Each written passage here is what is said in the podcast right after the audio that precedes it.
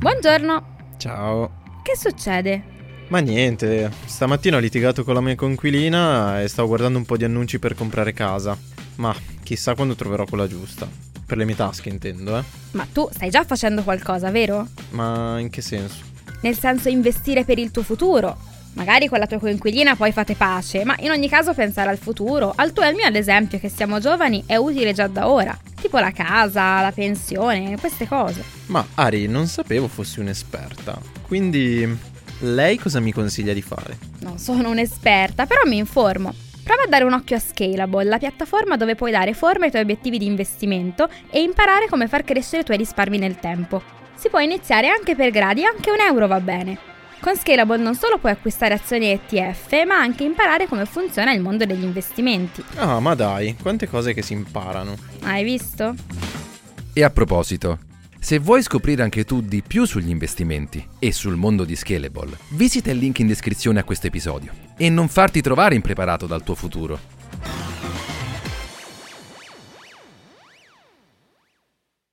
Have you heard of Instacart Business? It helps you take on Monday with office supplies, snacks, and last minute items delivered in as fast as one hour. And with access to over 1,200 retail brands, you can get your team's favorites, even their break room coffee. Get delivery that moves as fast as you do. Sign up for Instacart Business and for a limited time, get free delivery and 2% credit back for one year with a free Instacart Plus trial. Visit instacart.com slash business to redeem. Instacart Plus trial for new users while supplies last. Plan renews at $99 per year. $250 credit back minimum. Excludes alcohol. Terms apply. Have you heard of Instacart Business? It's a new way to stock up on supplies, fresh ingredients, and last minute items delivered in as fast as one hour. Whether you run an office, restaurant, or store, you can get what you need from over 1,200 retail brands with delivery that moves as fast as you do. Sign up for Instacart Business and for a limited time, get free delivery and 2% credit back for one year with a free Instacart Plus trial.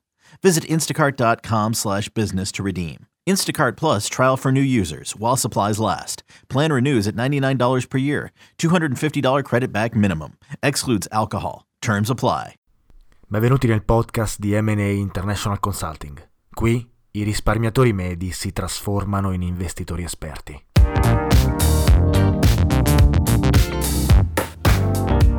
Ciao a tutti e benvenuti nel primo episodio del 2020 di questo podcast Investire semplicemente, eh, il podcast che parla di finanza, economia e dei vostri investimenti. Eh, buon anno, innanzitutto è stato un anno molto interessante, proficuo, spero lo sia stato anche per voi e dopo una pausa natalizia eh, più o meno lunga siamo tornati completamente operativi. E vorrei partire immediatamente eh, con un tema scottante, caldo, ehm, che però può esserci utile per capire come funziona il nostro mondo, come funziona l'economia e come dovremmo pensare, come dovremmo ragionare sul, sugli investimenti e sulla finanza quando capitano degli eventi eh, importanti eh, a livello geopolitico. E quindi la domanda è, i mercati sono influenzati da questi eventi geopolitici, come ad esempio il recente attentato al generale iraniano Soleimani? Beh, eh, andiamo a vederlo pensando alla storia, pensando al nostro passato e pensando a come eh, statisticamente si è comportato il mercato azionario eh, durante questi eventi di natura geopolitica. Innanzitutto cerchiamo di capire e ricordare a chi magari non ha seguito le notizie recenti cosa è successo eh, recentemente. Bene, qualche giorno fa ehm, gli Stati Uniti hanno eh, attaccato, attentato e ucciso uno dei generali più importanti e più potenti eh, dell'Iran.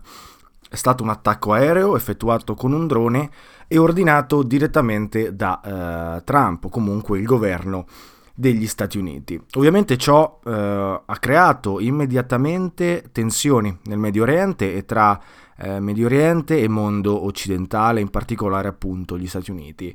Trump si è giustificato, ha giustificato le sue azioni dicendo che l'assassinio di Soleimani, appunto il generale iraniano, è stato ordinato per prevenire una guerra con gli Stati Uniti perché eh, l'Iran tentava e attentava dei diplomatici statunitensi.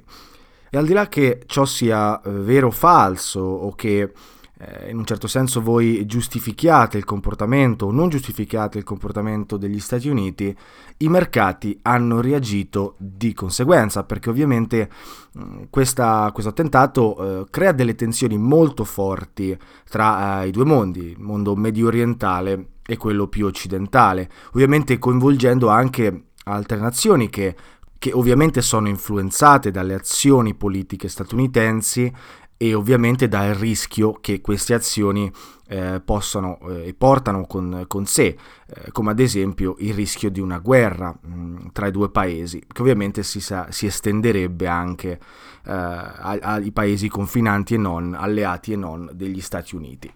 Ora, come ci si poteva aspettare, l'Iran non l'ha presa bene e ovviamente minaccia eh, ripercussioni dopo questo attentato. Eh, Trump comunque non abbassa la guardia, anzi, proprio ieri ha minacciato altri attentati a ufficiali iraniani nel caso ci siano ripercussioni violente da parte eh, del paese medio orientale. Tuttavia non entriamo troppo nei dettagli di eh, questo evento, non è ciò che ci interessa per questo episodio, anche perché effettivamente nessuno sa cosa significhi questo evento o cosa succederà in futuro. Sicuramente il rischio di eh, tensioni, ulteriori conflitti e tensioni in Medio Oriente è molto alto e questo è eh, un qualcosa che ovviamente dobbiamo tenere in considerazione e come dicevo i mercati hanno già reagito di conseguenza e hanno reagito un po' come da copione. Infatti i prezzi del petrolio e dell'oro sono aumentati mentre il mercato azionario è sceso e i tassi di interesse sono diminuiti. Uh, infatti i mercati diciamo che hanno una sorta di regola empirica uh, per cui gli investitori odiano l'incertezza più di ogni altra cosa e ovviamente ci sono eh, poche situazioni più incerte della minaccia di una guerra o comunque delle tensioni e dei conflitti geopolitici tra eh, diversi paesi. Tuttavia, seppur questa regola in linea generale funziona, i mercati non sempre la seguono in modo preciso e anzi alcune volte essi si comportano in maniera controintuitiva. Perciò oggi quello che faremo è andare ad analizzare storicamente come si sono comportati i mercati durante alcuni eventi molto importanti del Novecento eh, relativi a tensioni eh, internazionali o addirittura conflitti internazionali per capire appunto come si comporta il mercato azionario durante queste situazioni di crisi o instabilità geopolitiche. Partiamo dai due conflitti più importanti mai registrati nella storia del Novecento, eh, le due guerre mondiali ovviamente. Infatti, nei sei mesi seguenti l'inizio della Prima Guerra Mondiale, nel 1914, il Dow Jones scese di oltre il 30%.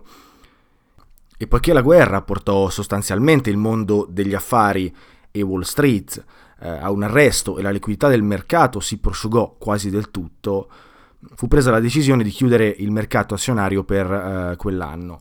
L'arresto durò all'incirca sei mesi, che è a tutti gli effetti il periodo più lungo di chiusura dei mercati mai registrati nella storia della finanza, e dopo quei sei mesi in realtà il Dow Jones compensò il tempo perduto perché aumentò eh, di oltre l'88% nel 1915 dopo la sua riapertura, che in questo caso è il rendimento più alto mai registrato nel eh, Dow Jones. Se vogliamo fare una stima di quello che successe dall'inizio alla fine della guerra mon- prima guerra mondiale, quindi dal 1914 fino alla fine del 1918, il Dow Jones aumentò di oltre il 43%, o eh, circa l'8,7% annuo. Il che è abbastanza strano e controintuitivo se pensiamo appunto alla regola dell'incertezza nei mercati derivante da un conflitto mondiale. Tuttavia la seconda guerra mondiale ebbe un risultato altrettanto simile. Infatti Hitler invase la Polonia il 1 settembre del 1939, dando a tutti gli effetti il via alla guerra. Quando il mercato aprì il 5 settembre del 1939, il Dow Jones aumentò di quasi il 10% quel giorno, ed è un risultato quasi assurdo considerando che in realtà l'invasione della Germania nazista in Polonia diede vita al conflitto più importante e più drammatico della storia dell'umanità. i mercati azionari in quella giornata sarebbero eh, dovuti essere in crisi, perché comunque l'inizio di una guerra mondiale porta non solo a instabilità, ma anche a un'allocazione di risorse mondiali mh, verso la guerra, verso gli armamenti, eh, non verso eh, l'impresa, il business, l'economia eh, reale. Invece il Dow Jones aumentò del 10%, cosa assolutamente controintuitiva e mh, mm, alquanto peculiare. Due anni dopo, nel dicembre del 1941, quando ci fu l'attacco alla base navale americana Pearl Harbor, eh, i mercati si aprirono il lunedì successivo in calo, in questo caso del 2,9%, a dimostrazione che ovviamente quell'evento fu molto rilevante anche per il mercato azionario. Tuttavia ci volle solamente un mese per riprendersi eh, quelle perdite, quindi il Dow Jones dopo un mese fu eh, più o meno eh, su del 3%, riprendendosi completamente da, da quel lunedì nero in un certo senso. E in maniera molto simile, quando le forze alleate invasero la Francia, la Normandia nel D-Day, il 6 giugno del 1944, il mercato azionario americano in realtà si accorse eh, a malapena dell'accaduto tanto che infatti il Dow Jones eh, è aumentato poi eh, di, di oltre il 5% nel corso del mese successivo all'accaduto. Per concludere con un resoconto dall'inizio alla fine della seconda guerra mondiale, quindi dal 1939 fino alla fine del 1945, il Dow Jones eh, crebbe del, di oltre il 50%, mm, più o meno il 7% annuo di media. Quindi Possiamo dire che durante due delle peggiori guerre della storia moderna il mercato azionario eh, statunitense crebbe, aumentò in totale del 115%. Ovviamente questo ci deve far riflettere perché significa che i mercati azionari eh, e eh, in generale la finanza non segue delle regole precise e tantomeno segue delle regole di buon senso da questo punto di vista. Non è mai facile prevedere cosa un conflitto potrà comportare per l'economia di un paese o eh, diciamo i mercati azionari o finanziari dei paesi eh, coinvolti. Tuttavia, nonostante questo, dobbiamo sempre ricordare che eh, guerre, conflitti, tensioni hanno un impatto sull'economia reale di questi paesi e quindi anche se eh, vediamo il mercato finanziario continuare a crescere eh, più o meno costantemente anche durante questi conflitti, ricordiamoci sempre che le due guerre mondiali hanno devastato l'economia di, di, dei paesi che sono stati coinvolti e poi soprattutto dei paesi che sono stati sconfitti. Eh, in generale eh, e soprattutto la Germania e, e anche l'Italia in un certo senso. Quindi di conseguenza bisogna sempre tenere a mente questa, du- questa eh, dualità, questa distinzione tra eh, la finanza e l'economia reale. Ora, teniamo sempre mh, mm, bene i piedi per terra. Non voglio dire che la finanza non è economia reale, in realtà la finanza è molto più, seppur sembra virtuale, è molto più fisica, vera di quanto, eh, di quanto, sembri, anzi è una rappresentazione di, un, uh, di, di, come sta andando l'economia di un paese o in generale di come si stanno muovendo uh, le risorse di un paese. Tuttavia tenere sempre bene a mente che uh, i governi, paesi e appunto stati soffrono moltissimo da conflitti internazionali, anche se la finanza o i mercati sembrano non rappresentarlo in maniera precisa. Ma continuiamo con altri eventi e altri conflitti che hanno segnato il nostro mondo e vediamo come si è comportato il Dow Jones, che ovviamente ora è diventato il nostro indice di riferimento eh, per questo episodio, eh, sostituendo per una volta lo Standard Poor's 500. Eh, pensiamo alla guerra di Corea, che iniziò nell'estate del 1950 e quando la Corea del Nord invase la Corea del Sud. Quel conflitto terminò dopo tre anni, nell'estate del 1953, e durante quel periodo il Dow Jones aumentò del 16% su base annua, quasi del 60% in tre anni. Ovviamente dobbiamo inserire il conflitto coreano eh, nel boom economico statunitense eh, del dopoguerra ed è ovvio che eh, durante quel boom economico eh, gli Stati Uniti probabilmente a questo punto non furono molto coinvolti dalla, dalla guerra in Corea e la finanza eh, non ne risentì. Eh, tuttavia gli Stati Uniti poi nel 1965 eh, inviarono le truppe in Vietnam e ovviamente quell'evento li coinvolse eh, direttamente. Bene, quell'anno, il 1965, si concluse con il eh, Dow Jones che crebbe di eh, circa il 10%, anche in questo caso contravvenendo a quella regola dell'incertezza eh, di cui abbiamo discusso prima. Quando le ultime truppe statunitensi furono ritirate dal Vietnam, eh, quindi siamo nel 1973, il mercato azionario era ancora sul 5% annuo, quindi dal 65 al 73 eh, diciamo che il Dow Jones aumentò di circa il 43% in totale. Come se la guerra in Vietnam non fosse eh, abbastanza, non fosse sufficiente, se ricordate bene durante quegli anni gli Stati Uniti furono ed erano in guerra fredda con la Russia. E se ricordate bene, nel 1962 eh, ci fu una crisi missilistica cubana eh, molto importante che portò eh, tutto il mondo sull'orlo della guerra nucleare.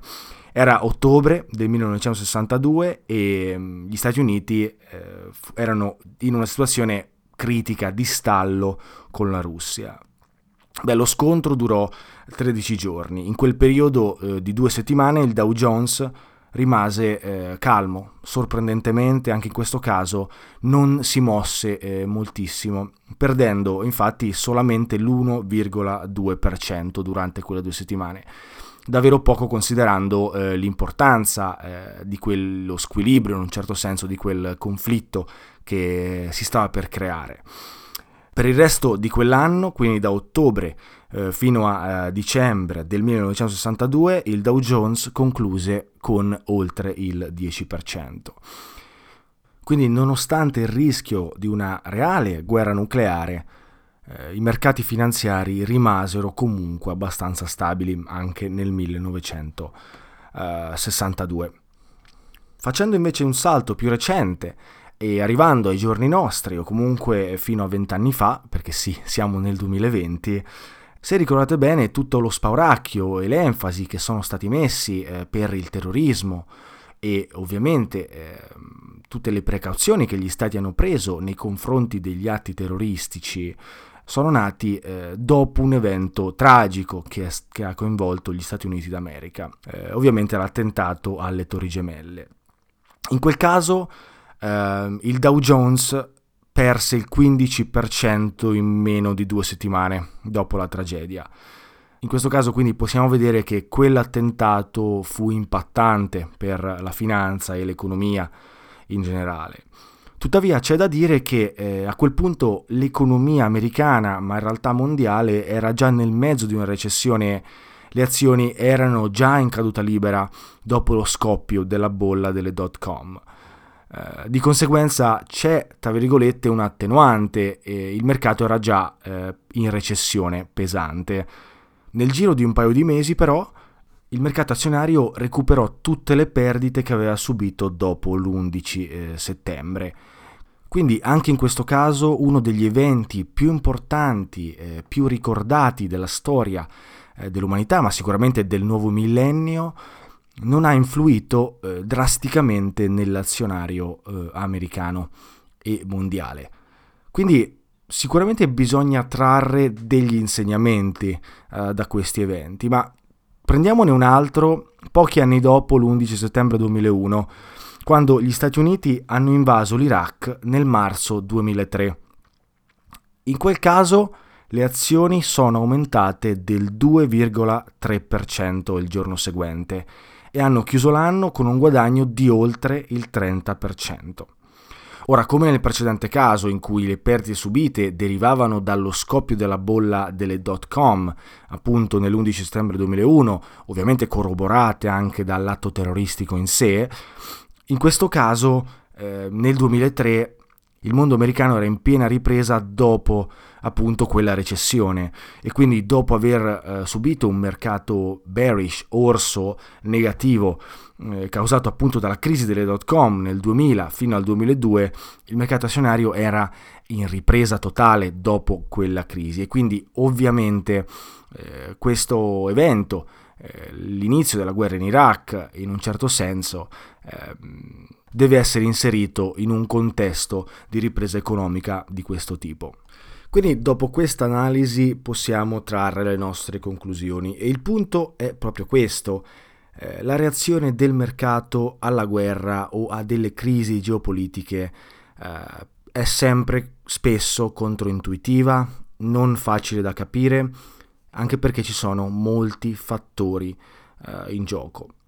In generale è sempre difficile sapere come gli investitori reagiranno a determinati eventi, perché gran parte della reazione del mercato a questi eventi dipende dal contesto, da fattori eh, inerenti all'evento stesso, ma anche esterni, a diverse condizioni economiche dei paesi coinvolti e dei paesi non, invo- eh, non coinvolti, a magari anche dei fattori commerciali tra diversi paesi. Pensiamo adesso eh, che nonostante eh, questo attentato in Iran, l'America è anche in conflitto con la Cina per quanto riguarda il commercio e nel frattempo l'Europa sta vivendo un periodo di tassi eh, di interesse negativi, quindi mh, mm, ci sono diversi fattori da tenere in considerazione, il primo tra tutti l'economia di un paese. Ricordatevi sempre che il mercato finanziario ed azionario di un paese è la rappresentazione della sua economia, di come eh, producono e di quanto producono le aziende di servizi e di prodotti finiti. Di conseguenza il mercato azionario sarà molto eh, influenzato, per la maggior parte sarà influenzato da questi fattori piuttosto che da crisi geopolitiche, che tuttavia però non sono da sottovalutare, soprattutto se eh, riguardano importanti eventi che possono condizionare la storia eh, dei nostri paesi. Ora, eh, con questo ultimo pensiero voglio concludere questo episodio. Ricordiamoci sempre che noi non possiamo prevedere il futuro. Io personalmente non ho idea di cosa significhi questo conflitto che sta nascendo, a cosa porterà queste, questa tensione per il mondo in generale ma eh, probabilmente anche se lo sapessi eh, sarebbe difficile studiare, capire una strategia di investimento basata per eh, questi eventi, per il 2020 condizionato da questi eventi. Quello che noi investitori dobbiamo fare è costruire un portafoglio titoli che sia efficiente in qualsiasi situazione che possa accadere nel mondo. Un portafoglio basato sulla conservazione del capitale che eh, ci dia la sicurezza di essere in profitto, di perdere meno soldi possibile eh, in ogni situazione economica avversa e, e, invece di guadagnare di ottenere dei rendimenti positivi durante eh, le situazioni favorevoli. Questa è la nostra missione. Eh, la nostra missione non è cercare di prevedere il futuro, non è cercare di eh, influenzare il nostro portafoglio in base a eventi eh, giornalieri o eventi eh, che accadono quotidianamente eh, nei mercati e nelle situazioni geopolitiche mondiali. Come abbiamo spesso ripetuto in questo podcast, chi specula sugli eventi giornalieri, chi specula sui movimenti dei prezzi nel breve periodo eh, è un trader, è uno speculatore, non è un investitore. Questo non vuol dire che un trader non può far soldi, questo non significa che speculare sui prezzi è, è sbagliato, significa solamente che eh, non essendo professionisti nel settore, per voi la cosa più semplice da fare è investire nel lungo periodo con un portafoglio e una strategia di conservazione del capitale. Eh, ovviamente però questo non significa eh, non riflettere sulle situazioni, dovete comunque valutare il contesto, dovete comunque Mm, pensare a quello che vi accade intorno, informarvi e in alcuni casi aggiustare il proprio portafoglio in base a determinate situazioni che si possono creare. Ovviamente è una cosa un po' più complessa e eh, serve un minimo di esperienza per uh, poterla fare. Se vi serve un aiuto per uh, creare un portafoglio, per uh, investire nei mercati in modo efficiente, con una strategia, come diciamo spesso qui, appunto di conservazione del capitale e adatta ad ogni situazione, eh, noi facciamo, noi di Mata Associates facciamo delle consulenze specifiche ad hoc per la vostra situazione familiare, patrimoniale, finanziaria e ovviamente basandoci sui vostri obiettivi personali eh, e finanziari eh, relativi al futuro. Eh, è molto semplice eh, prenotare una consulenza, la prima chiamata ovviamente una chiamata conoscitiva gratuita e potete prenotarvi quando volete, basta andare nel sito ed è tutto automatico, potrete tranquillamente prenotare una chiamata, selezionare un orario in cui siamo disponibili e eh, poi appunto fare una chiamata di tre quarti d'ora, un'ora in cui ci conosciamo un po' meglio, vediamo se eh, possiamo lavorare insieme oppure no. Con questo concludo, spero che eh, la prima puntata del 2020 vi sia piaciuta, spero che questa analisi della storia recente dell'umanità, della storia del Novecento, di come il mercato finanziario, eh, soprattutto quello americano, si è evoluto e si è comportato durante queste situazioni difficili, ma soprattutto sarà interessante capire cosa succederà dopo eh, questo attentato da parte degli Stati Uniti eh, al generale Soleimani in Iran e dopo le recenti, dichiar- le recenti dichiarazioni eh, sia da parte dell'Iran sia da parte eh, di Trump. In un contesto mondiale difficile dove ci sono molti fattori in gioco, eh, possibili recessioni in, uh, in vista. Insomma, sarà un 2020 interessante, spero lo passiate eh, sempre in compagnia di questo, di questo podcast e spero di darvi dei contenuti che possano esservi utili a interpretare eh, la realtà che poi noi tutti viviamo. Siamo andati un po' lunghi, ma ci sta come primo episodio del 2020. Io dal mio canto vi auguro un buon anno e vi auguro eh, un anno ricco di investimenti.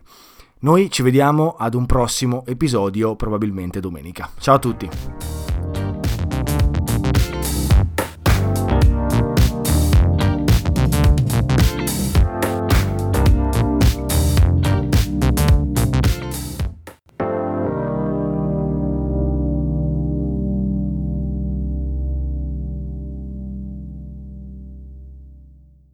Have you heard of Instacart Business? It helps you take on Monday with office supplies, snacks, and last minute items delivered in as fast as one hour. And with access to over 1,200 retail brands, you can get your team's favorites, even their break room coffee.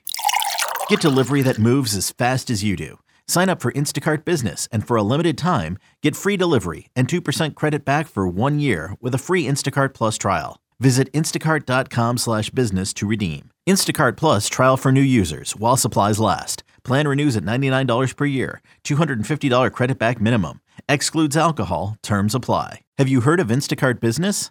It's a new way to stock up on supplies, fresh ingredients, and last minute items delivered in as fast as one hour. Whether you run an office, restaurant, or store, you can get what you need from over 1,200 retail brands with delivery that moves as fast as you do. Sign up for Instacart Business and for a limited time, get free delivery and 2% credit back for one year with a free Instacart Plus trial.